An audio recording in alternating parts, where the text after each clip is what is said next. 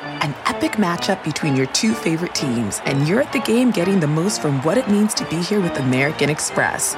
You breeze through the card member entrance, stop by the lounge. Now it's almost tip off, and everyone's already on their feet. This is gonna be good. That's the powerful backing of American Express. See how to elevate your live sports experience at americanexpress.com slash with Amex. Eligible American Express card required. Benefits vary by card and by venue. Terms apply. Angie has made it easier than ever to connect with skilled professionals to get all your home projects done well. Just bring them your project online or with the Angie app and answer a few questions. With Angie, you can book instantly at an upfront price or request and compare quotes from multiple pros so you can find the best price for your project. So the next time you have a home project, just Angie that and start getting the most out of your home. Download the free Angie mobile app today or visit Angie.com. That's A N G I.com. Hey everyone, and welcome to the Nerdist Podcast. Well, my voice got a lot higher. Hey, other voice, what Nerdist podcast number is this? Why then? are you If talking to yourself right now? I'm so clever. this is so weird. Why are you talking to yourself? Oh, this is both. I'm Tubian podcasting. What number is it? I don't know what number. It's 489. 49! Wow! Good read. Um, you know, uh, we uh, we had an amazing at midnight show last night, which is that uh, Will, Will Ferrell, Ferrell. aka Chad Softwick, uh, came on to promote our spin-off show at midday. Uh, so you can see clips of that on Comedy Central YouTube site or Nerdist.com or on Hulu, and uh, and you can uh, and you can actually follow Chad Softwick at Softwick uh, on Twitter. Did I say that Will's character was Chad Softwick? Anyway, that was his character, and uh, it was amazing. He had the hair drapes and a fantastic sweater, and uh, the show was really fun. It was Rob Hubel and Michaela Watkins and uh, Doug Benson. So at midnight, and then we're on Monday through Thursday after Colbert. Watch other at midnight shows. Um, next week, you know what's on next week, Chloe? No, who's on next week? Um, uh, next week on one of the shows is Jonah Ray, Matt Myra, and Will Wheaton on one panel. oh wow, you serious? Yeah. That's gonna be really fun. I know it is. See, that's the kind of sincere Oh. I read I, have was a hoping for question. the first time. I have a question about May Chad not have an answer. Softwick. Yeah, what is your question? Well, alright, cranky pants. Parents Mm, are not crazy. So, is Chad Softwick what you would have become had you not stopped drinking? I was Ch- no, I was Peter Hardwick, aka Chad Softwick. Parallel universe you. I really was. And in Terminator 3, I was very Softwick. Uh, I would like to thank Squarespace for sponsoring this episode of the Nerdist Podcast. This this is an all-in-one platform that's going to make it fast and easy to create your own professional website, portfolio, online store. So please, please, if this is something that interests you, if you want to create an online presence in such a way that is beyond microblogging and status updates, then use Squarespace. Use the offer code Nerdist3. You're going to get 10% off after a free trial. I mean, it's it is an incredible platform with fantastic customer support. So, at any level of coding that you are, uh, you're going to be able to build a website on Squarespace. And there's no credit card to sign up. You can start building your website immediately. Then, when you actually do decide to use Squarespace, again, use the offer code Nerdist3. You're going to get 10% off, and you're also going to support this uh, this Nerds podcast. It just starts at eight dollars a month. Plans are eight dollars a month to begin with. Um, they go up from there. This includes a free domain uh, if you sign up for a year. And then every design automatically includes a unique mobile experience that matches the overall style of your website. Because a lot of times there's a disparity between desktop and mobile, and you know even we on Nerdist had a really kind of a crappy mobile version of the site for a long time, and then we're we're fixing that now. Uh, Squarespace makes that completely easy. So again, go to squarespace.com and use the offer code NERDIS3, 10% off after a free trial. This episode of the podcast is uh, a three-peat of Neil deGrasse Tyson, your tattoo buddy, Chloe. He's my he tattooed. Well, he didn't tattoo me. That would have been really hardcore if he just straight up tattooed me. No, he did not tattoo you, but He moonlights as a. he set he set the table. Moonlight, Yeah, I know. astrophysicist. I know, I mean- Mm-hmm. Technically, that's sunlight, Chloe. It's just reflecting off the moon.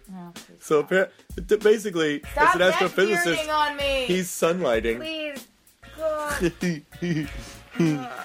uh, Neil's back on because the television event Cosmos is coming to Fox March 9th, Sunday night, and then Monday it airs again on the National Geographic Channel Monday night. So uh, you can follow Neil Tyson on Twitter, and you should listen to Neil deGrasse Tyson because he's one of the smartest people. And he's You going will to never know. save us all when um, an asteroid's going to hit the Earth.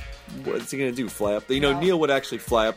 Neil is like science's version of uh, of Chuck Norris. Can you imagine if that was a movie? Neil flew up on a pterosaur and punched the asteroid and saved the Earth. I would watch that movie so many times. I would too. All right, let's go make that movie. Okay. Right now, it's the Nurse Podcast number 49 with Neil deGrasse Tyson. I love him so much. Now entering Nerdist.com.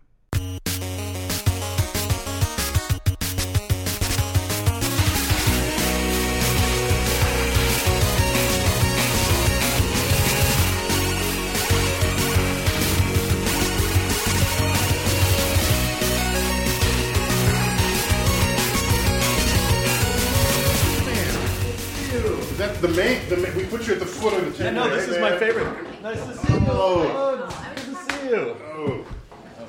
So we, we Pretty much you look covered like in, in the 1960s they would shave the hippie head and put you in the Marines.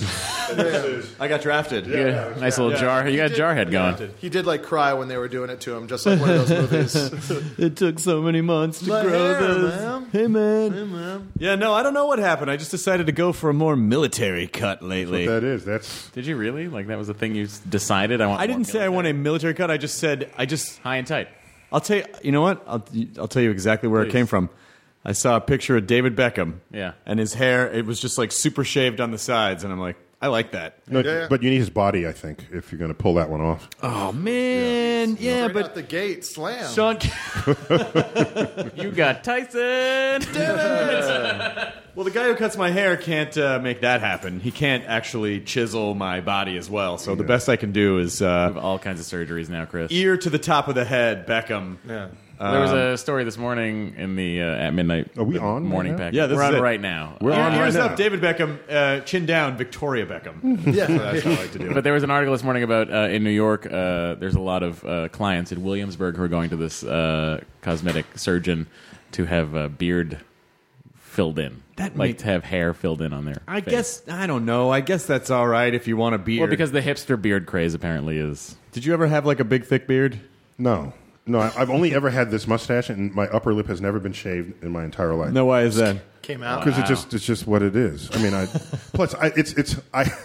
I get criticized for it being a '70s porn stash, right? It does go out a little, a little, far. it's a little thick on the edges there. and if you look at any '70s porn movies, the guy's got thick mustaches, and so, so, and I came of age in the '70s. I guess Sure. I'm that old. Yeah. So maybe it's just left over from then. But I, I but I, I'm okay with that. I don't have issues. You know, That's good. You know what? I think it's good because it's very hard to pull off a really excellent mustache. It's hard to do that.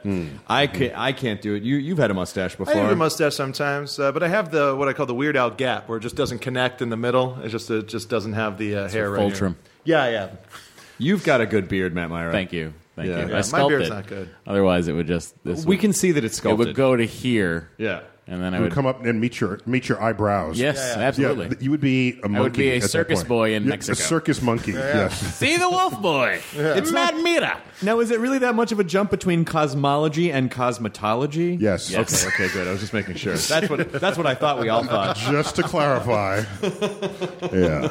Uh, thank you for coming. This is your. This is a three-peat. This is the third. third Is, is it my third time? This is the third instance of uh, NDT on It's the Nerdist on- on- for podcast. Third sighting. Yeah. Third hearing. It was so we came to New York the first time. You did, and we did a onesie backs and forthsies. We did a little Best Star day of Talk. my life. Yes. that day we did Yes. two podcasts. Yeah, cranked so we it up. did. Yeah, and, and and I had you on. We just flipped the microphones around, and you Yep. became my guest on Star Talk Yeah, Radio. it was a fun way. It was a fun to do. It It was a fun Mm-hmm. way to do it. Mm-hmm. Check the archives. The episode's about time. Um, and then we did, and then after we were shooting the video version of Star Talk, Wait, didn't I also describe a hypercube on that episode? you I think I yeah, did. I believe you describe a did. hypercube on that I episode? believe you did describe a hypercube. Yes. You don't get that's that doesn't happen every day. has anything been ha- have have have you had any new revelation since the first time that you were on this podcast? What has what has happened in your world scientifically since your first appearance? Well, this well this that's those are two separate things. What has kept me awake at night and what has happened scientifically, they can be the same thing. But let me share first with you what keeps me awake at night. Okay. Wondering whether human species is just too stupid to figure out the universe.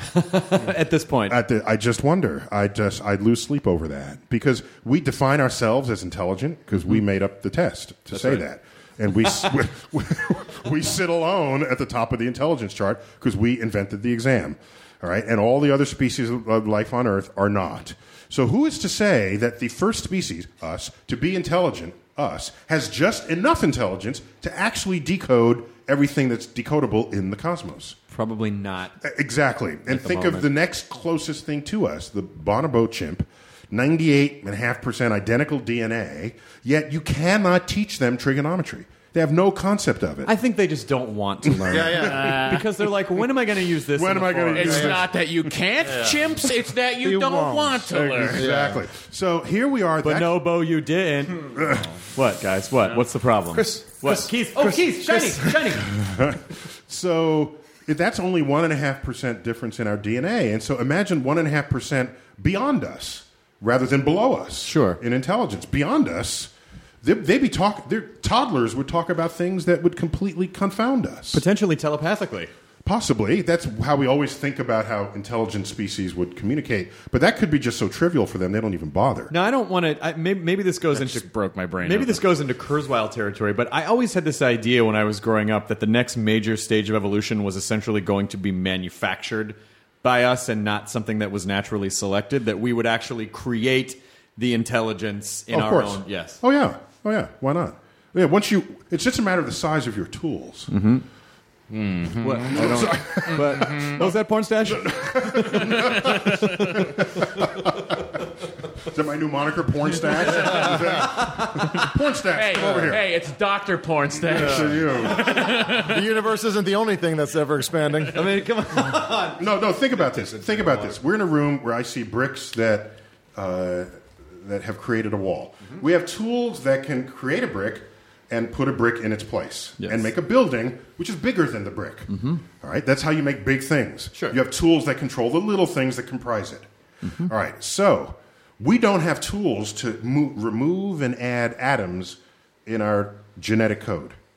If we did, you just go in there. Oh, you've got this condition. But pull one out, put another one in. I have the tools to do it. You're good as new.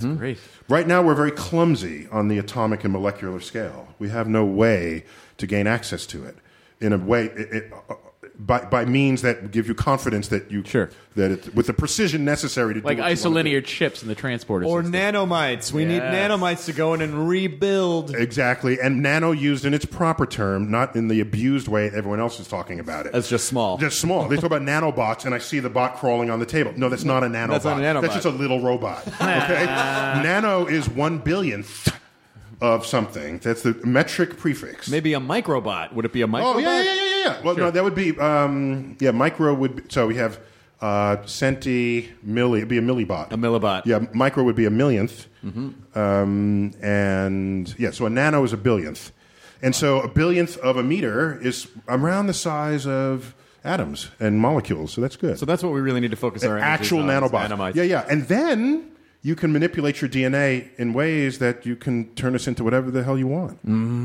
That's not going to happen anytime Or, soon. or, or better yet, here's a more here's a milder request of ourselves. Okay, let's give us the survival capabilities that has already have already expressed themselves in nature. Newts can regenerate broken, lost limbs. Yes. we can't do that. No. we have military guys coming back with titanium legs because our species does not have the biological capacity to regenerate limbs, yet reptiles do. Well, that Okay. was the whole B plot of the Amazing Spider-Man reboot. was it? Yes, yes, he was trying to uh, he- Help help out uh, amputees. Yeah, he was trying to help out amputees and Wasn't regrow that like a also the lizard. B plot of Iron Man Three? Well, listen. I just did a very, I just said a very Matt Myra thing. Well, But it wasn't. what do you think of this? Uh, what, what, Wait, wait, wait. the So, so the point application is, that they wanted think to- about it. If reptiles made a list of who should be on the top of it, it would be well, we can regenerate limbs and humans can't. Yeah. So they're way bel- way down on their scale. Sure. Yeah, I mean, just any animal could put what it does that no one else can do, and put that at the top of the scale, and and put humans way below them. I do like that you said reptile and scale in the same sentence in two different usages. I really oh, oh, did that was appreciate yeah, that that was not on purpose. Yeah, okay, but I'll take the credit for it. What do you think of this idea of um, uh, the, the, this theory that perhaps the universe is a simulation that's running? Oh yeah, I would call it hypothesis. Yeah. Yeah, theory. I use I prefer. Theory has to be The, tested. the- yeah, theory is tested, and it's an organizing principle of testable. our understanding of nature. The theory of gravity, theory of relativity, quantum theory, the, uh, uh, evolutionary theory. Those are established truths of the world. So, hypothesis. Yeah, I think it's kind of cool that we might be some PhD thesis simulation of a universe in somebody's lab. I don't. Ha- I don't have a problem with that. I just give me something to test that fact. And one of the ideas is, uh, in any simulation that you create, there are always boundaries to certain variables. Right. So you don't put unlimited range of things because your simulation doesn't need it. It would interfere. So you look around the universe and see if there are things that have no need to be limited but you find out that they are. One of the things are cosmic rays. They have energies that go very high, but they seem to be butting up against a limit, as though some master programmer had said, "We'll never need limits beyond this. Let's just put it there." and we're finding this out, Matrix style. God. Yeah. So I would take the blue pill, I think, and just get, It doesn't change anything. no, no, which is the way? No, no, no. Sorry, I got my pills mixed up. No, They're- the blue pill's the one where you- dangerous. the blue pill's were the one where you wake up and you're fine, you forget. No, no, no, everything. uh, no. I would, I would would, take the red, red pill. pill. I'd red pill this. Really? I- oh yeah, oh yeah. I don't want to wake up in goo. because the. Oh well, no. Is that any different from? Take a drink. I didn't even need to finish. Where's the drum? I mean, listen. um, I mean, because the idea that uh, I don't have a problem. with it. Just give me something that I don't have a problem with any of these ideas, however philosophically unsettling they may be to people. I don't have a problem with it. Give me a way to test it. That's all. So this, uh, why, why do you think it is that we lack the capacity to even grasp what the universe is? When you start trying to think like, well, if the universe is expanding, it's expanding into what, and what is beyond the limits of the universe? Yeah, because our brain evolved on the on the Serengeti or wherever it was in Africa, where your biggest problem was food, sex, and shelter, not contemplating infinities. So we have no. If we needed to contemplate infinities to survive, math would be everybody's. Calculus would be everybody's easiest topic. Because calculus is all about limits and infinities and, and, and getting finite answers from infinite regressions. So so, yeah, our brain is not wired that way. So, it is stressful for many people to think of infinities or infinitesimals. Anything that is uncountable doesn't blend well with our brains. That's why mathematics, you represent it on paper, on something that is logically consistent outside of your head. And in that way, I can say, yeah, this works on paper, so, and it matches the universe, so we'll go with this. Whether or not you like it. I don't know if I do or not. Yeah, yeah. It even bends my brain just to think about how a a new mathematical um, principle is developed.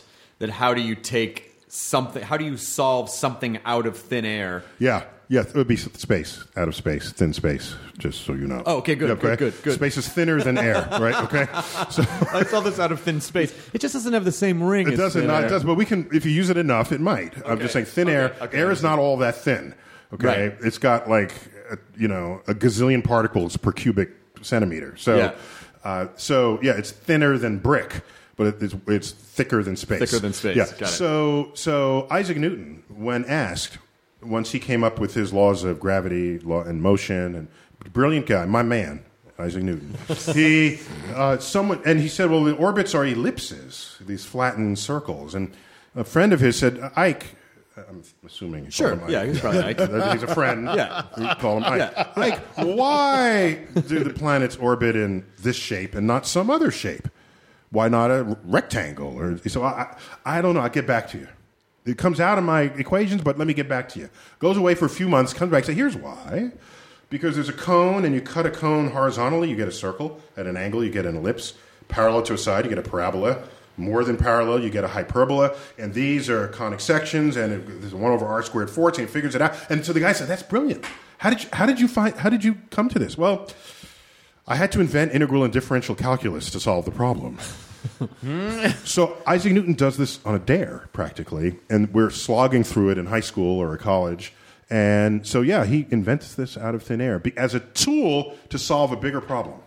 Because it's not like you can just. He, he wanted to know the answer so badly. That he had to make the system to figure it he out. created the math to figure it out. It's like on TMZ when they would do how It's many not Starbucks. anything- Wait, wait, wait! Did I just Oh. talk about Isaac Newton and calculus, and you said it's like TMZ? Did you did you actually start that sentence? Hey, I got a story. Uh, apparently, Isaac Newton was asleep under a tree, and uh, not so friendly apple came no, along. no, I got- What Ike's do in you got? trouble. What do you Well, I got? was I have going to to pause. say- wait, wait. I just described Isaac Newton inventing calculus. Yeah. And your next sentence Yeah, was yeah, yeah. like on TMZ. when they would uh, tell you how many Starbucks cups tall somebody was.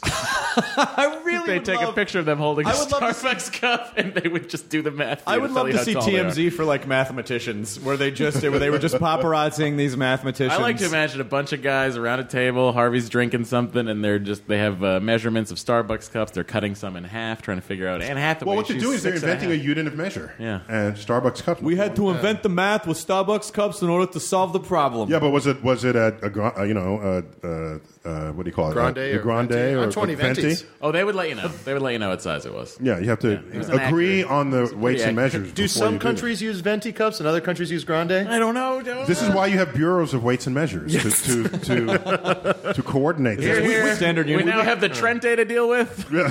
Trenta. the the National Institutes of Science and uh, of Standards and Technology in the United States is a branch of science research of the federal government to standardize weights and measures. It's what they do. So they make sure a pound's always a pound.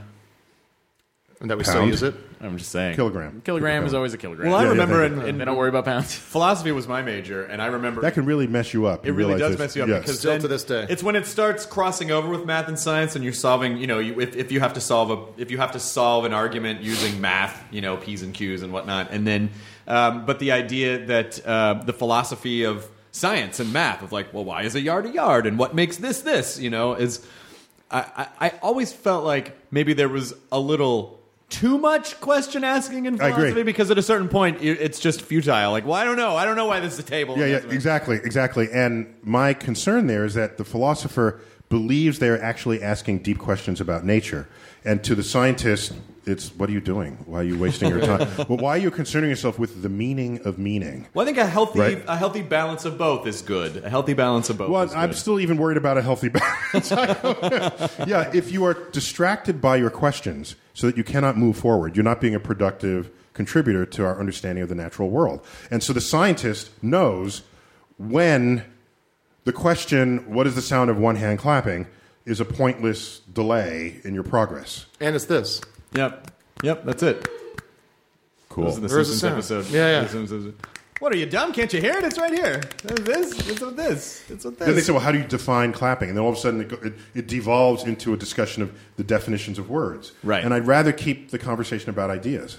Yeah. And when you do that and you don't derail yourself on questions that you think are important because philosophy class tells you this, Right. but the scientist says, look, I got all this world of unknown out there. I'm moving on. I'm leaving you behind. And you can't even cross the street because you're distracted by what you are sure are deep questions you've asked of yourself. I, I don't have the time for that. well, I've also I've also felt that it was a fat load of crap, as one could define what crap is and the essential qualities that make up crap.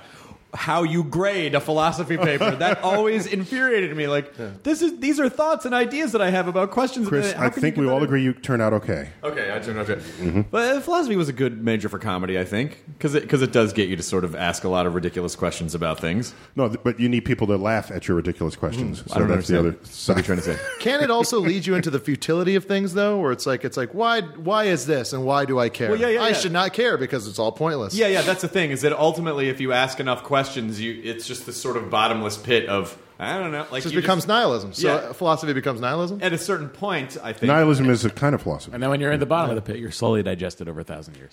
no, no, no, you're, no, I'm sorry. Right, you- no, I'm pretty sure You're that's it. thinking of the pit of Sarlacc. But it's a pit. It is a pit. Wait, is this a bottomless pit? Well, you're slowly digested over a thousand years. It's not a bottomless pit. It's Well, the it's pit gotta that be a Boba Fett bottom. flies into uh, in Return of the Jedi. Oh, okay. So, well, I had a conversation with my daughter about bottomless pits.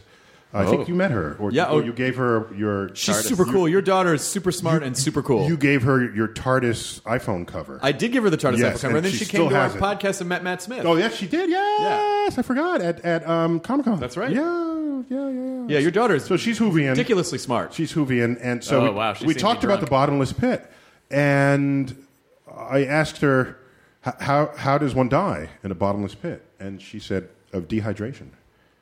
No, by the way, I think it's I think it's notable to point out that your daughter is 15. No, she's seventeen now. 17 now, okay. right. No, but at the time, yeah, she was fifteen. Yeah, she had said you dive down, and I thought, oh, why?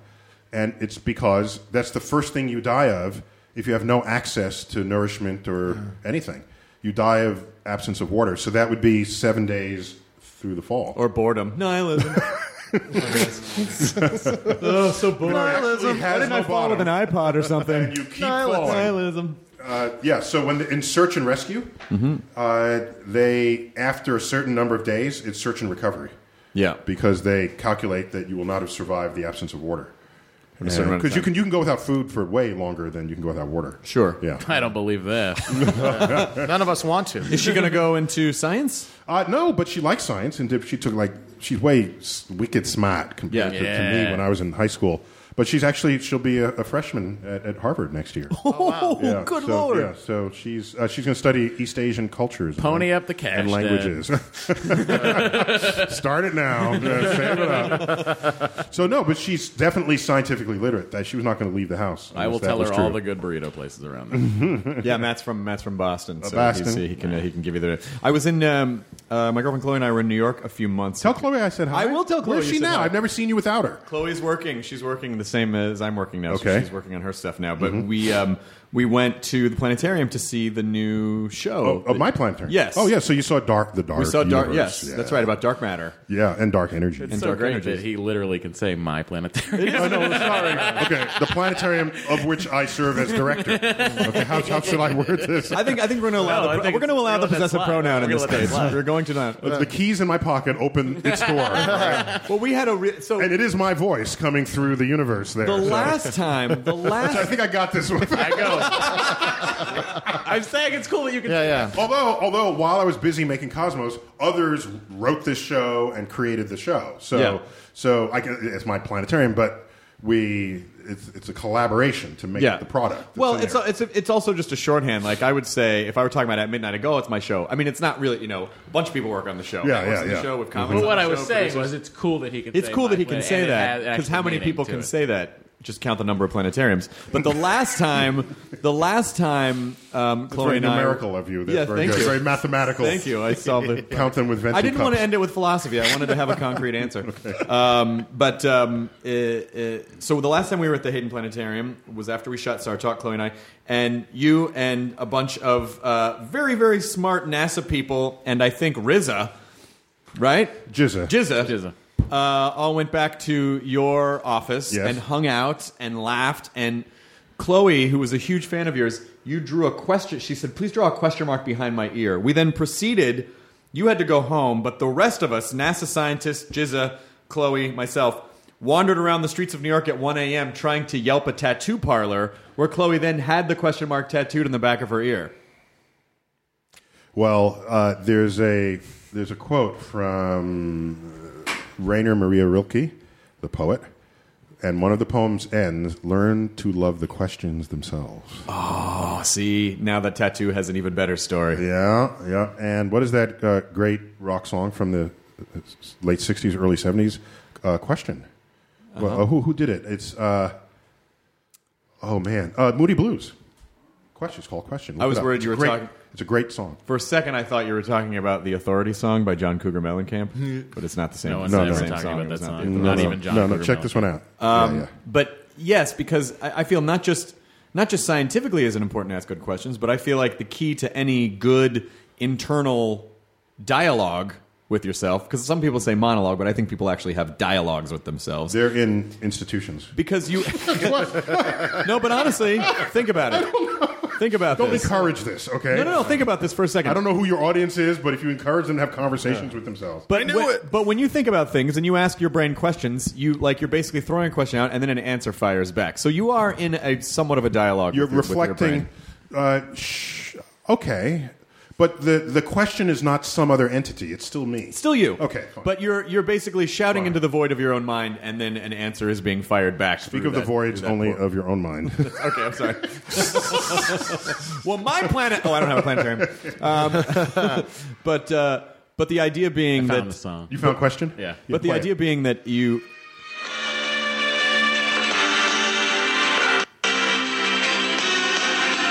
Oh yeah, I know the song. It's a live version, maybe. Oh no, yeah, I don't recognize the line. Yeah.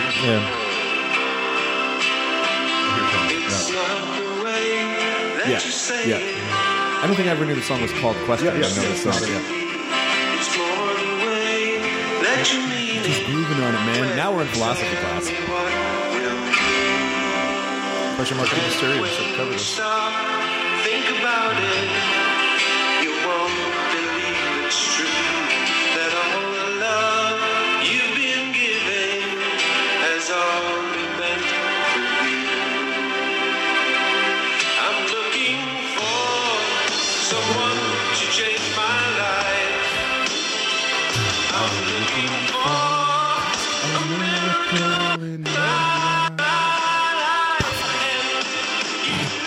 You know what? This is playing. This is when you need to walk in in a handyman suit and go, I hear your planetarium's broken.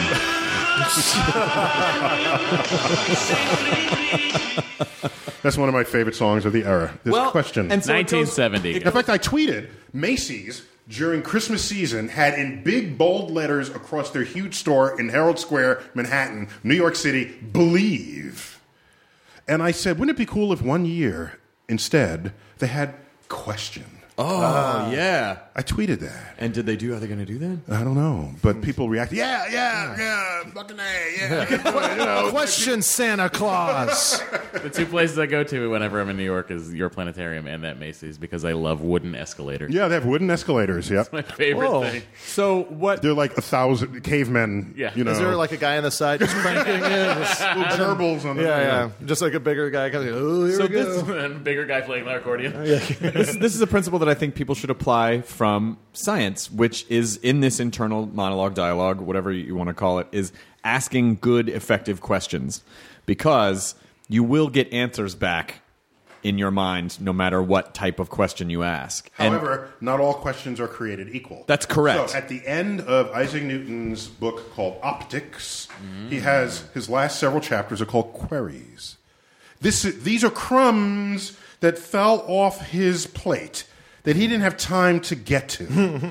but he's offering it to others in case in their lives they can value that this is some a, way, a place to devote their attention. it was basically like an old timey message board. Well, I- I said- and it says, I, "The stars in the night sky could they be just like the sun, except so far away they become as dim as they are." Well, yes. Yes. Good job. nice, nicely done. Well, that's the point is, the man was connected to the cosmos as no one has been, I think, before or since, because you read the questions that he poses. He's plugged in. There are people who ask questions. I have another book of someone who had a, what called a new theory of the universe, and he's wondering if the spiral nebulae are other galaxies like our own. Turned out to be true. But then he's saying, but if they are, then they each must have their own god. And then he drew pictures of God's eye, like the, the, the eye on the top of the pyramid on the dollar bill, Uh, like God, different gods. And he, and he totally went off the deep end there.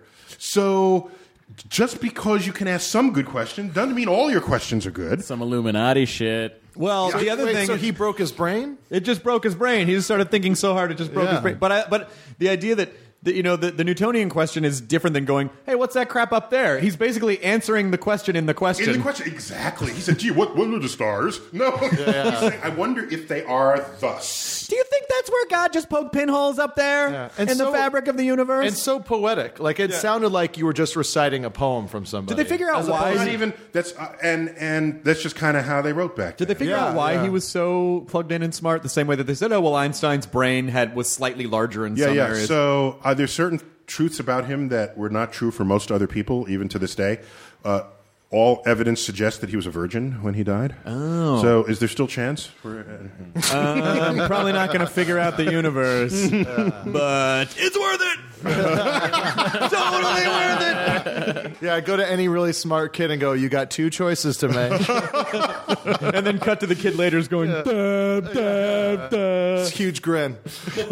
But I think maybe there is something to be said that you know the sort of um, the bigger answer is that he probably just focused all of his energy all the time on these questions. And in fact, I, uh, Albert Einstein made just such a comment. I won't get it exactly, but he said, People think I'm smart, which of course he is, but what they don't realize is how much I've, time I've spent thinking about problems that other people just walk on by. Sure. You know? and, and another thing about Isaac Newton, he.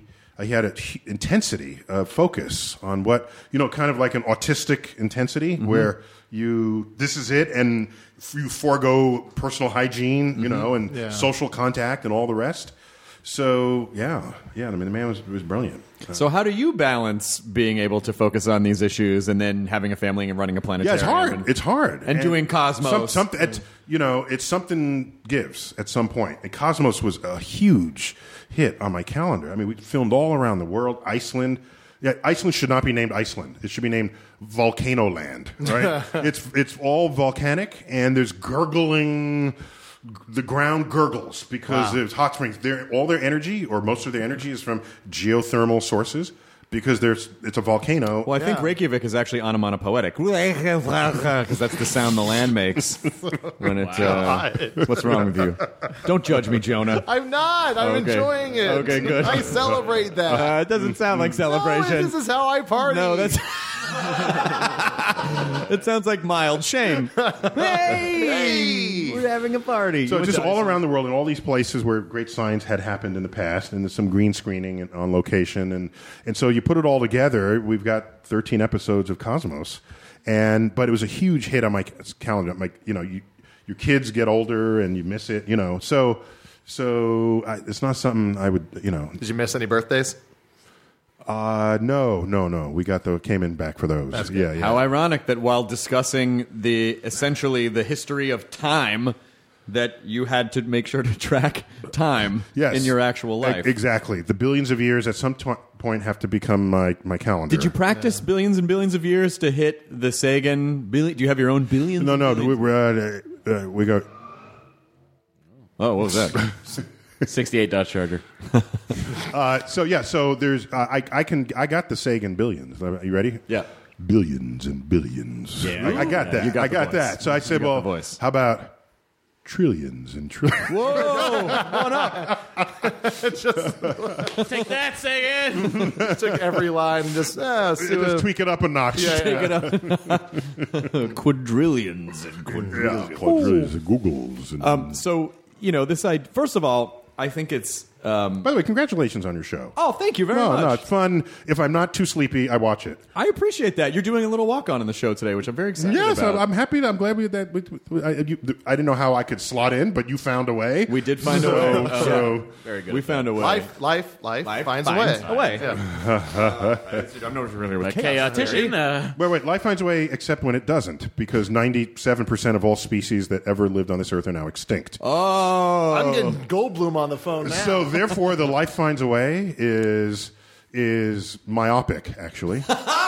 to say though that life does like it's like life is energy and energy is never destroyed and so then it just kind of seems to roll in i don't even know why i tried to But start also, trying like- to start say something smart to you Because you also burn a that- uh, whole lot of things are energy, including the light bulb. Yes. Uh, so, and it heats the air, and the air radiates to space. So, yeah, the energy's still there. It's not Mm. usable. you'll have to in forgive certain Jonah. forms. He's not a virgin anymore. Yeah, so there's he certain doesn't- high levels of energy and very low levels of energy. When you hit the lowest level of energy, which is heat, basically, Yeah. it's very hard to get that back to higher levels of energy. So when you die, your body temperature drops to air temperature. Mm-hmm. And normally, when we touch each other's hands, you're not thinking about it, but you are much warmer than the air around you. So we th- call that normal. When you die, You hit 72 degrees. You say the body's cold. You're actually normal. No, yeah, it's actually normal. You're the Yeah. temperature of everything else. Oh, You're he's touching normalized. in the room. And and where did that heat go? It warmed the air, and the air radiated it to space. You know, maybe instead of death, we should just say that people have normalized. Well, they've normalized. Yeah, yeah, They've essentially gone to their No, ground but you, state, you, you, literally. you, you've lost your metabol. Your metabolism is the expression of life. Right. Your metabolism maintains your body temperature at 25 degrees warmer than the air would rather have it be. well, uh, the other thing about life finds a way is that it sort of presupposes an. But I'm not agreeing that life kind of- finds a way. No, because it presupposes that there's some idea of sentience going on behind record life. with not agreeing. at the same No, time. no. Let, let me not say that I don't agree. It's not. It has nothing to do with my opinion. Ninety-seven high percent of all species that ever lived are extinct. So, what could you possibly mean by saying life always finds a way? Oh, you know, like they- Jurassic Park. Uh, it was the, well the first part of the line. oh, you're which was- quoting movie scripts. The first part of the Yeah, line yeah, yeah. was cut. It was Actor actually scientist. was it was three percent of life finds a way. Ah, there you go. They just were like, yeah, yeah, that's weird. But it was just for time. Spielberg's need- like, doesn't "We gotta feel live with enough. This It's It's not not enough." happy enough. Wait, wait, there's more, more. You know, so we only use 10% of our brain argument. Okay, that's also BS, all right? That's a that's a that's a reinterpretation of a sentence that was this 100 years ago. Uh, a, neur- a neuroscientist, they didn't call him that back then, but a brain person said, "We only know what 10% of our brain is used for." That became we only use 10% of our brain. Well, because that's how people that's how people think of things. Oh well, if I don't know what it is, then it must not be there. right, and, and therefore you're not you're not using it. Whereas, Right, as opposed to of the the brain is a complex place. We've mapped out this ten percent of the reasons, and here's what it's used for. So so plus we only use ten percent of the brain became the, the clarion call for parents trying to get their kids to excel. Sure. who might have otherwise been deadbeats. Strive for eleven percent, maybe. Yes, that's another case where a number just smarter. g- takes on a life of its own. Yeah. but it has no foundation in reality or truth. But it's like, do you think though, uh, you know, buzzwords or kind of phrases like that might hit the right person to make them actually investigate that stuff, or do you think? I, I don't know. I'll give you some more. These people say it's darkest before dawn. I never even heard of that until people started telling to me. I said, "Why? What? What? what? No, it's Well, not darkest." Mama Cass said the darkest hour is just before dawn. Yeah, it's just false. Okay, it was never true. If you want to pick the darkest moment, get the exact middle between sunrise and sunset. It'll come uh, be around midnight. Okay. Ooh, our Nice. It's the darkest hour. Our show's the darkest hour. Yes. The, if you had to pick a darkest hour, it would be the midnight. oh, hour. our show. We are the darkest, darkest hour. hour. Yeah, and you can go ahead and use that. See the stuff we don't even put in. It's real dark. it's real dark. So that's like the worst analogy ever. That's like the most in, like To say the darkest before the dawn. No, no, but no, but but the reason why people say it is to lift you up out of your depressions. Yes, When exactly. you're at your lowest, it, then dawn will come. So Yeah. there are these phrases that were basically bastardized to support our psychological states. Well, Mama Cass also probably did a, gr- a an Iceland-sized mountain of drugs right before she said that at the same I think time. we all did. ham sandwich. And it's come on. What? I was just speaking the. But there's other things I, I've because I learned science before I learned many of these sayings. Uh, people say, "Oh, you eat like a bird." I say, oh, "You mean you eat a lot?" No, I eat a little. Well, birds eat a lot.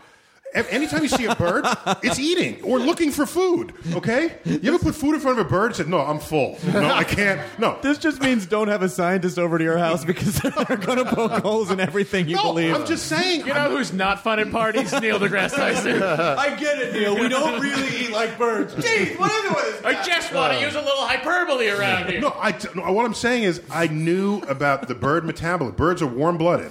And so, like us, they have to basically eat continuously. You know, you have to realize what we must look like to crocodiles. You could toss a chicken a month to a crocodile, and it's fine because it doesn't have to maintain a body temperature above the air temperature Sure. as we do. That's hugely energetically consumptive to do this. So you wake up, I gotta eat. Oh, mid morning, I gotta have a snack. Lunch, I gotta eat again. Every three hours, you're shoving Just to food maintain your 25 degrees. Basically, to maintain that body temperature above a crocodile is the temperature of its surroundings. So it only needs food just to move its limbs, to beat its heart. And so a chicken a month is fine. So all this video of crocodiles being ravenously hungry, they waited a month because that's not interesting footage. Only the point where it eats do you then show that and you think that's all they want to do is eat. Like when James Bond had to get away from all those crocodiles and live and let die. They Oh, hey, he were- ran across them. Is that not the Yes, one where he he ran did. across them? Yeah, It had been a month. Maybe it had been a month or so. Kananga. Yeah, and it, and the least the last thing it wants to do is eat you after it just ate. All right, whereas we're eating constantly. So so the so birds are warm blooded and they're s- relatively small, so they have to eat essentially all the time. Are you? Uh, first of all, it is amazing that um, Cosmos is coming to network television. Oh yeah. th- eh, oh, let me give you a list of eleven things, and taking any one of them alone is amazing, and they're all happening together. You ready? So, Cosmos, a thirteen-part series, will have a sequel. It will appear on network television. On Fox, okay? on a Sunday night, So is this like a science competition show? a uh, Sunday night in prime time, after it had been promoed during the Super Bowl. yeah. Fox had the Super Bowl after it had been promoed during the World Series in the bottom of the seventh inning in Game Three on Saturday night, and it is airing on 171 stations around the world in 45 languages. Any one of those sentences, And it's produced by is a- Stewie. It's a mind blow. Okay, and so the fact that it's all happening together is is a stunning statement that that there is a recognition by forces that be that science deserves to be mainstreamed. Did Seth, was Seth MacFarlane? Was Seth behind that? MacFarlane brought us to Fox. Yeah. Yes. So Seth MacFarlane of Stewie's yeah. voice. So it's so it's the the the, the, He's more power Brian Griffin. He's Brian. The, the power who breathed life into Stewie. but it, it but it is So people think of it. Well, is Stewie going to pop up? The Seth is involved. So what jokes are you going to tell during? No, this is Cosmos. It's in the spirit of the original series. He's he, he's a talented guy, and he likes science. If you watched Family Guy, every ep- every other episode, there's some reference to science. Poking fun at people who don't know science. Stewie has a time machine, for goodness sake. Do you know Seth came to New York to visit? He said, Neil, I'm coming to town. Can you do lunch? I said, sure, I'll do lunch. Fine, I moved some stuff around. We did lunch, and we're having lunch, and he's asking me 30 questions about cosmology. The entire lunch was about cosmology. Six months later, Stewie goes back to the beginning of the universe, observes the Big Bang with his time machine, comes back, concludes that him rebooting his time machine started the Big Bang itself, and at the end, I get a full card credit. Science advisor Neil deGrasse Tyson. so the man likes science. This reminds me of the time Joan Jett and the Blackouts went to Europa. Yeah, boy. So there's a whole side of Seth that is revealing itself in his participation in the series. Well, I, I think it's I think it's great that because obviously someone like Seth can go to Fox and go, you should put this on mainstream, and they'd go, oh okay, Yeah. You so know, at the beginning, We ran dads for 22 episodes. Wait, wait. I, at the beginning, maybe I, no one told me this, and I don't know, and maybe I'm just reading, but I think at the beginning they may have felt some obligation to him because he's a big product of theirs. Okay, let's make Seth happy. We'll do a, maybe a pilot or a couple Yeah. of episodes here. Then they started warming up to it. They said, "Hey, let's do a whole 13. Yeah. Hey, let's put this budget in it. Hey, let's put. By the way, the international distribution is Fox owns three quarters of National Geographic Channel, and National Geographic has all these inlets to Asia and Latin America and Europe. yeah, that's right. Because Cosmos is going to first run on Fox, and then the next night it's going to be on National Geographic. National Geographic domestically and National Geographic internationally Yeah. in the 72 hours that follow it. Yeah. So, and I was in Latin America. They said that they had they found someone they're going to dub for me. This is- and I said, wait, I said, wait, but uh, but, but Billones y billones, Tri- trillones y and trillones. I said, what? I can't. Uh, and El Cosmos, you know, I couldn't. Neil deGrasse Tyson, Carl Can you Sagan. tell me not to lower the bar on the haunted mansion carriage? Please do not lower the bar on the uh, no on haunted mansions. I will lower it for you. Like it's that voice. it's but not. they the- also do no, it's in Spanish. Spanish. El fin- oh yeah, yeah, yeah. 'cause Uh, and that's by we always Noel. used to, at the end we always used to go y finalmente bu. So there's actually a combination of dubbing for people. Apparently, in Latin America, I didn't know this. Many people watch TV the way the rest of us would listen to a radio, Yeah. just kind of on in the background, and you're doing dishes, and so subtitles don't work for that. You know, it, it's Ah. so TV is less of a cinematic 5.1 experience Oh, uh, than it is just information that's coming to you over the screen. So, Well, it is. I, I, so I- hence the dubbing. I cannot Yeah, yeah. stress enough how important it is for people to watch Cosmos to make sure that we get more science programming in the mainstream. More. I think if it succeeds, I think the other networks gonna say, "Hey, why didn't we? Do We that? should do this yeah, too. We should do that. And I think we got enough people in the wings here because I'm going to Bahamas after this, and you're not going to see me for five years. Uh, I think we got enough people to rise up and be tapped for this. I, I, I'm I excited because I've run out of Nova Science nows to watch. oh well, thank you, thank you for that. Well, I think it's I think it's also important in just in watching the um, in watching the Bill Nye Ken Ham debate where Bill just kept saying Oh, ham on rye, uh, no, no, ham on nine. Yeah. oh, you saw that episode? it's just it's just as Bill kept saying if we don't pursue science education we are going to not be a world power anymore. It is We're not going to be important- world anything. Yeah, yeah. So it is very very very important. Oh, by the way, I, no one has said this, but I have to say it. Please. The ham kept using as a rebuttal this guy who invented the MRI machine and who is a young Earth creationist. So therefore, you don't have to. Uh, you can be a young Earth creationist and still create important, marketable product. Okay. What no one said. Sorry, I screamed. No, That's okay, please. No, you're did the levels. excited. Sorry, Energy is good. let me fix the thing on the microphone here. We're good. Sorry. Take two. Take two.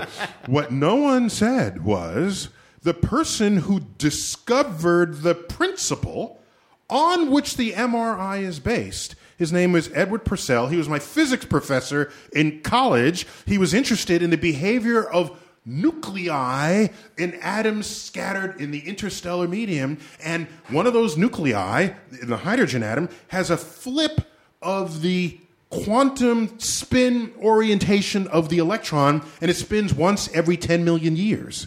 The spin flip happens once every 10 million years, and you can measure that in space.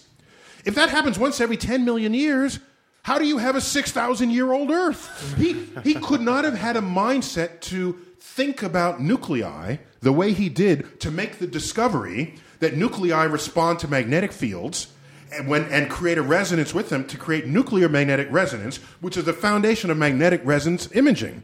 So here's this guy inventing a thing based on somebody else who recognized a vast and infinite universe that's way the hell older than 6,000 years. Yes, so That- ultimately- That doesn't happen. So ultimately, his example had to recognize science in order to make the thing. Science of the past, science of history, science of time, ba- time baselines that go far beyond any discussion in the Bible as interpreted by literalists. So, so no one jumped in there and said, I'm saying it here and now for the first time on Nerdist. Thank you very much. And this, What a I think it's scoop. very appropriate. Yeah, that's it. What a scoop! It is a good scoop. It is a fantastic scoop. Oh, by the way, and, and, and the nuclear magnetic resonance, that's one of the taboo N words, you know, one of the two. so, so, in, so wait, wait. So different from the other one. Yeah, yeah. So in hospitals, th- you're not walking into a nuclear magnetic resonance imager. They took away the N, the N word, They because people ju- are afraid of the word Of nukes. nuclear, yeah. So just mag- they, this is MRI, magnetic, not nuclear magnetic resonance. Yes, because imaging. people think that nuclear means bomb goes off, not just of or pertaining to the nucleus. The nucleus of the atom, right? So that so that got purged.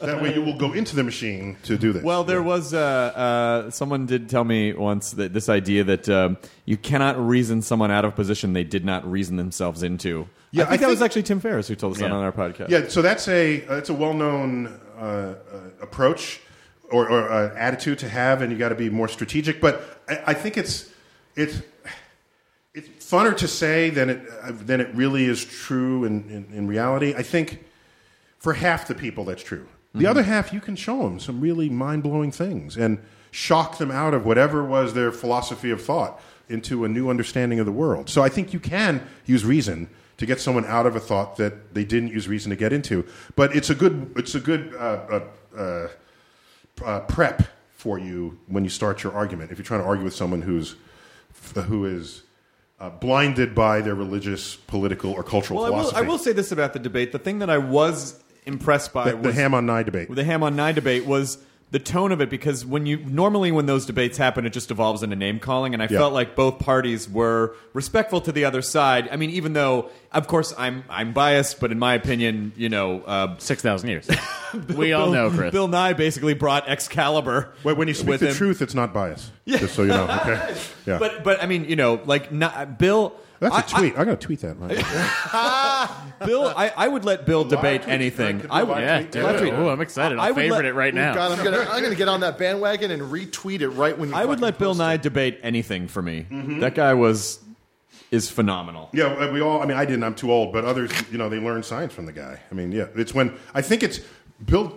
Bill got successful because we have lazy science teachers. so rather than them teaching, or they're not as competent, right? So they say, "Oh, I got this twenty-minute clip of Bill. I'll put it in the science classroom." And so Well- everybody sees Bill in the science classroom. But he, but you and Bill have the same thing, which is that you're able to take scientific principles and make them interesting and engaging and fun, and that's very, very, very important. Not everyone can do that. Some people, and you know a lot of scientists, some people are so science minded that they really lack the ability to communicate with non with non sciencey people. Yeah, and so by the way, we were never rewarded for that historically. So you can't really blame scientists for that. No. Yeah, that's like blaming you know a Miss America for not knowing advanced calculus. Sure. It's not part of why she got there, right? So, and I don't know why they always ask them about world politics. Yeah. What what what, what is that? Why? Like, Well- they're, they're, beau- they're people who are beautiful and maybe smart. Well, if but they're going to primarily beautiful. Uh. if they're going to represent our country, they need to know politics when they battle in a cage Yeah. match. No, no. So here's the thing: Do we ask diplomats beauty secrets? We should no.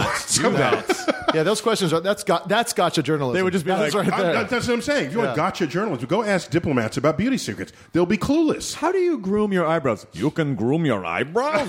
oh, That that's is. I'm going to racist. take a if we picture of knew him what- tweeting and then tweet the picture of him tweeting the tweet. Oh, this is getting super meta. Compose it. Yeah. Oh my god, this is gonna be like the last scene of Reservoir Dogs. Who's got the fifth iPhone? Someone shot Chris Penn. You Actually, I'm going to get a Not offense, biased. I'm going to get hard rock, hard rock in the shot. Hard luck. thanks anytime. Jonah, you need to scoot in a little if you want to get in. You You can't get mad at my shot then. are speaking the truth. Uh, so This is really. you are not biased. Any t- is that the whole tweet there? That's a short tweet. You are not Oh, biased no, if no. you were if you were Let it be representing the short. truth. Anytime Anytime you you were ever speak the truth. How about anytime you ever speak? I'm trying to read this here. hashtag doing Nerdist podcast. Chris, What? I'm just What? I'm just Stop trying with to the get a little branding. promo for the company. Just stop the okay? branding No, I real just want to quick. brand Let his the- tweet. I just want to brand his tweet. You know, in the old days, he I- owns part of that tweet. Subsidiary of Legendary. Okay. All I'm saying is I'm going to send over the paperwork. Yeah, you can sign on your behalf of the tweet, and I'm gonna, no. Um, done. Wait, wait, wait. Hold on. Uh, no, I got, I got, I can do this better. You speak among yourselves. Oh, yeah, sure. you want to know here? Here we're going to talk the Okay, uh, let's the, do it. the Yeah. religion science thing. It's like I I find uh, the people that are, are religious and kind of go against what the you know the things that like science to me is makes the entire world beautiful at the moment that you're living in it. Yes. You can look around, you can find beauty wherever it is. Um, where people who are religious will say that it's something else. That they're seeing and, s- and say that they're kind of working towards a thing that's going to happen after they're gone, which I think is kind of insulting to the beauty of the uh, the entire universe. Well, I you know, look, I, I don't I don't fault anyone for having religion in their life. I, I think you know uh, if they if they if they love that and enjoy that and need that, and is- but you know, but when it kind of gets in the way of advancing us as a Yeah. culture, because in my in my estimation, and maybe Neil can um, can tell me that I'm not correct about this, but You're not, religion. Oh. you're not correct. Before I heard you, you're not correct. No, what, aren't- is it going to be weird if I actually am? Um, I, I just feel like there's been there has been uh, 100% evidence in the past that um, religion has had to ebb its definitions to accommodate science, but the reverse has never actually been true. That's correct. The reverse has never been true at any time. So, so the point, my issue, and I, I agree with you. People, you know, religion brings comfort to people. I don't have an issue in a free country, a country founded on religious freedoms. That's a big part of how America came to be. People who came here were escaping religious persecution, and so we all have freedom of religion. That's that's how that played out. And so the issue is if you think your religion equals science and you try to put it in the science classroom and it's not. Right. That, that- uh, then I have an issue. Otherwise, you know, I don't go knocking on the preacher's door. saying that might not necessarily be true. I don't, there- you don't even have atheists picketing outside of churches. That doesn't happen. Well, I, I just don't think that you know. I, I just a Okay, lot- here, a I got lot of- the tweet. You got it. What is it? Uh, it's, I kept it simple. K I S S. Uh, you are not biased anytime you ever speak the truth. Tweet. Nice. There you go. You can feel a ripple in the matrix Oh, sh- oh. because we all took the red pill. Wait, should I? I I'm sorry, I didn't hashtag nerdist No, on no, that. no, I'm It's fine. sorry. Don't worry about it. You sure So about I was that? totally, Take care I of was that. totally fine. Since you did it in the room, he does have a device that just puts that on there. Look at it right now. It's uh, He actually bought Who Say. It's Not just by- Nerdist Say. Not by anything. Not by who say. I like that you're at a point where you have to. Like, that didn't actually happen. This is not so ridiculous anymore.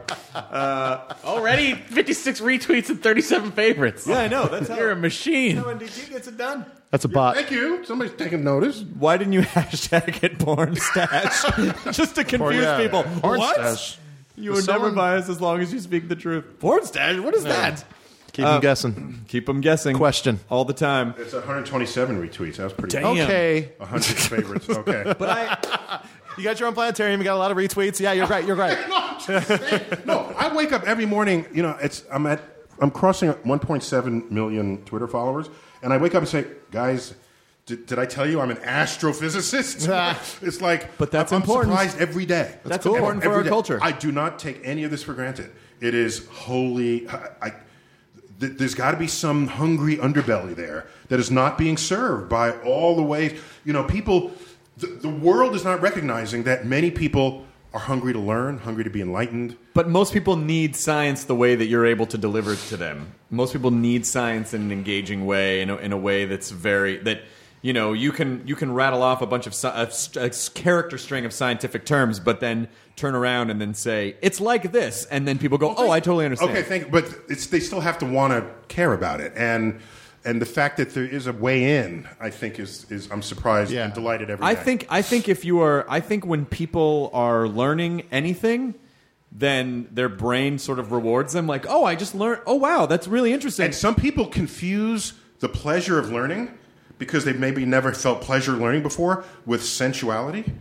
So then you get words like, "Oh, I just had a nerdgasm." You Right. know, yeah. I mean, where, why would anyone say that unless there's the juxtaposition of the Well, good this feeling the of a- Oh, stash talking? What's happening? no, no.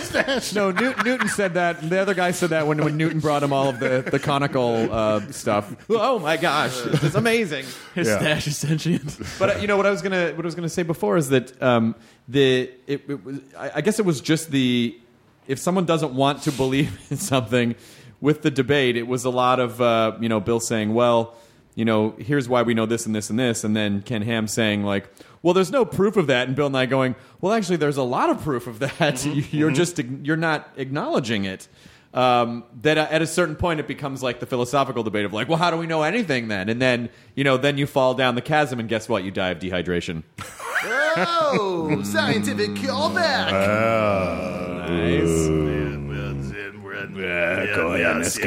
Well, this is uh, this hour just flew by, Neil. It's been an hour? Adore talking Yeah. to you. really? How'd we do it?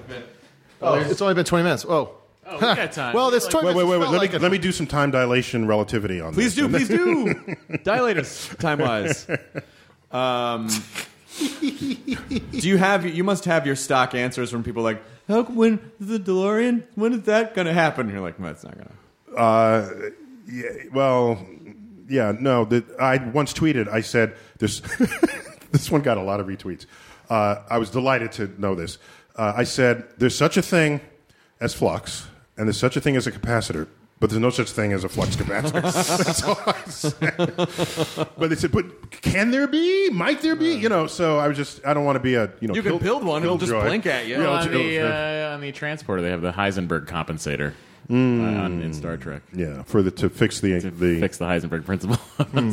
yeah. They just have a They were like, let's just call it Hmm. It's the a Heisenberg compensator. compensator. What's it Like, yeah, I do? don't know what it What's in does. the title? Uh, don't worry about Compensates it. for the Uh, Heisenberg you know, that uncertainty Heisenberg principle. uncertainty, Don't worry about it. We then there's fixed this it. other We have a device that, compensator. that adjusts for the uh, Inertial the dampers? acceler- yeah, yeah, the, Yeah. the inertial Yeah, Hmm. dampers. of Otherwise, course, yes, you'd of be a course. pile of goo at the back of the wall, going from zero to light speed in a matter of seconds. Hey, how come if all the stuff we're made of is so unpredictable, how do we or how are we able to predict anything? We're predictable macroscopically, not microscopically.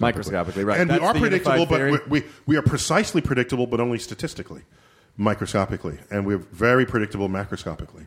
So it's not this world of unknowns. Well, oh my gosh, what do we, where, you know, where do we turn? What do we know? We don't know anything. We, do know a lot. We, we know a lot. We can't tell you exactly what this atom is going to do next, but an ensemble of a billion atoms, we got it.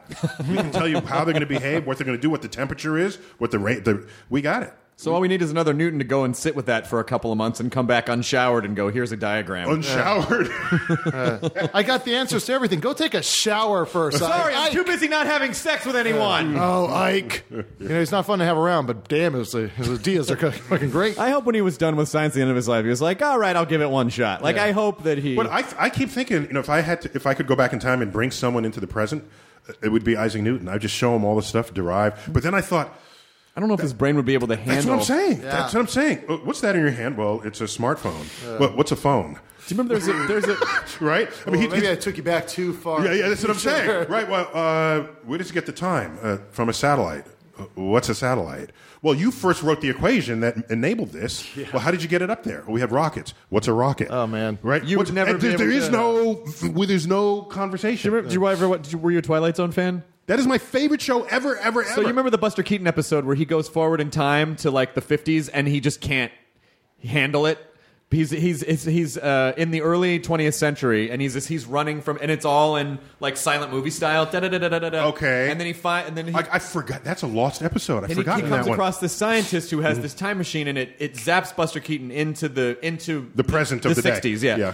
And uh, the present of the day and then there's sound and it's and the brilliance of it is that it it very much in a sensory way shows what it probably was like to go from the period that he came from and then drop him into Oh, yeah. the inner city traffic and lights and Right. electricity and all sorts of crazy shit. so that's what I wonder. If, if drop us fifty or hundred years from now, would our heads explode? Yeah. Well, we are so. I think we are so accustomed to innovation at this point because of you know the last fifty years of where, what we've done. Well, I mean- that I don't. That I Wait, think wait, we no, would no, no. expect. No, no, no, no, no, no. You are, you are, you are making, you, you are overvaluing the meaning of the present.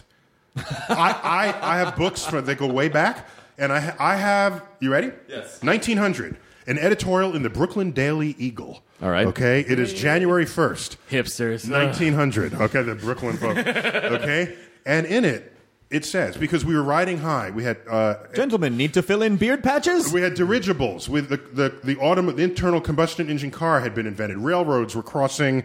The, we had gliders. Okay, and the editorial says we can scarcely imagine that advances in transportation in the 20th century will rival those of the 19th. That is what you sound like right now. We are so accustomed to innovation. how could we possibly be We impressed? are, but we are. Be- No. Not only are we accustomed to it, we expect it. We expect it. We expect to get a new device every. No, year. in We a hundred expect- years, I said, "Can I borrow your head for a minute? Because I want to put it on his shoulders, Oh, so that we dear. can transfer Deal some with data." this. Futurama, Hardwick. Futurama. Okay, you would freak out. Say, "No, I'm not giving you my head. What are you doing? You're, you're crazy." yeah, No, I'm not giving him my head. I'm, I'm just Oh, that'd be so saying, much fun. it's it's it's who is to predict what it is, and everyone thinks they live in special times. That's the that's the that's the perennial uh, But we do, right, Neil? frailty All of I'm our saying is- capacity to imagine. All the I'm future. saying is, we'll never get any smarter because I can't imagine it happening. Yeah. Exactly. so- Well, it's like, you know, you, you get, there's people that go, it's like, you know, the way things are going in the world right now, it, it's about to end. We're at end times everyone- right now. everyone said But that. everyone's always said that. And they're saying the kids of today, they'll they'll Yeah. uh, they'll never create the world that we made for them, and they've been saying that since. That's the famous quote. The famous quote. There's uh, children n- no longer mind parents. Bribery and corruption abound. It is clear the end of the world is near.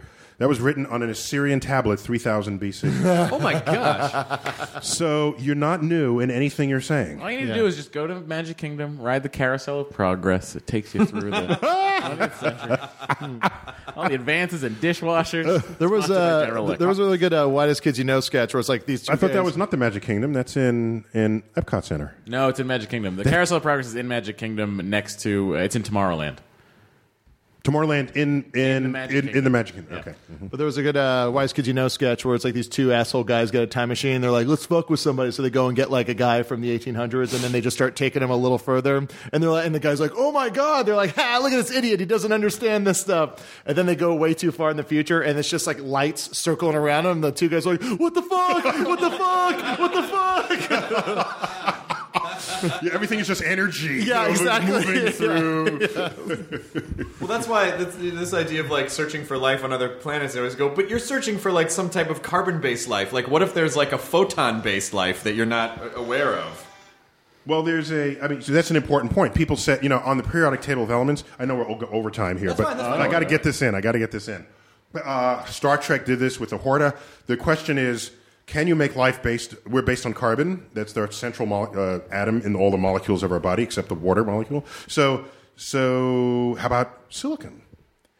The reason why they're suggesting silicon is because silicon sits exactly below carbon on the periodic table. And if you are vertical in a column, you make the same molecules with other atoms because your electrons have the same structure on the, in your outer shell. And so uh, you have uh, CO2, you can have uh, SiO2. Okay, you have CO, you can have SiO. All of these. I say maybe there's life based on silicon. Let's look for that. Why be constricted by life as we know it? Here's why. Here's why it's a damn good reason to look for life as we know it. Carbon is like the third or fourth most abundant ingredient in the universe. It's more five times more abundant than silicon, and it makes more. They, they- they bond similarly together, but carbon is vastly more fertile. You can make more molecules with carbon than you can all other molecules combined. So if you're going to launch life, something called life, with the experimenting that was necessary in the primordial ooze that began it all, you want to start with an atom that gives you the maximum number of possibilities to explore. And upon doing so, if you were to search the entire periodic table of elements for who that would be, it would be carbon. We are carbon based life, not by a fluke, but because that that is the most fertile foundation upon which you can make any kind of chemistry at all. And the most, the most complex form of chemistry we know, we call life.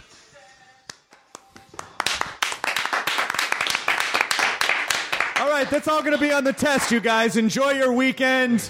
Bring a number two pencil on Monday. We're doing Scantron. don't forget to watch Cosmos on Sundays on Fox. Cosmos on Sundays on Fox. Dr. Neil deGrasse Dyson, carbon sympathizer. Carbon sympathizer. Neil deGrasse Dyson, lover of knowledge, delightful human being, uh, one of my favorite people. Neil, I always love hanging out with you, and thank you so much for everything. Thank you for science. Thank you for Cosmos, and thank you for coming here again. It's a pleasure. First time in your studios. So, So yeah. Would you please tell everyone to enjoy their trillions and trillions of burritos? trillions and trillions. of burritos. Thanks, everyone. We leave you now with Moody Blues. Shut up, Square. The Moody Blues knew how to write a long song. Just listen to Knights in White Satin. There's a whole like monologue there's, and a it's whole, there's a whole poem. Yeah, yeah. What, well, what they pass as a poem. Yeah. you know s- Breathe deep the gathering gloom. Watch light fade from every room. Is this room actually stretching? Or is it your There's imagination? those, there's those karaoke songs where it's just like, uh, you know, you can't do it. It's up to, it's up to 1,200 retweets. Oh, jeez. How's the planetarium doing? I got, I got 38 on my picture of you. been giving has all been meant for you. Now leaving Nerdist.com. Enjoy your burrito. This episode of the Nerdist Podcast is brought to you by Squarespace, the all in one platform that makes it fast and easy to create your own professional website, portfolio, or online store. For a free trial and 10% off, go to squarespace.com. Use the offer code NERDIST3. That's Nerdist and the number 3. As a major research institution, Arizona State University offers the most online bachelor's degree programs, along with world class faculty and dedicated support. Discover why ASU is ranked number one in innovation for nine consecutive years. Tap to learn more.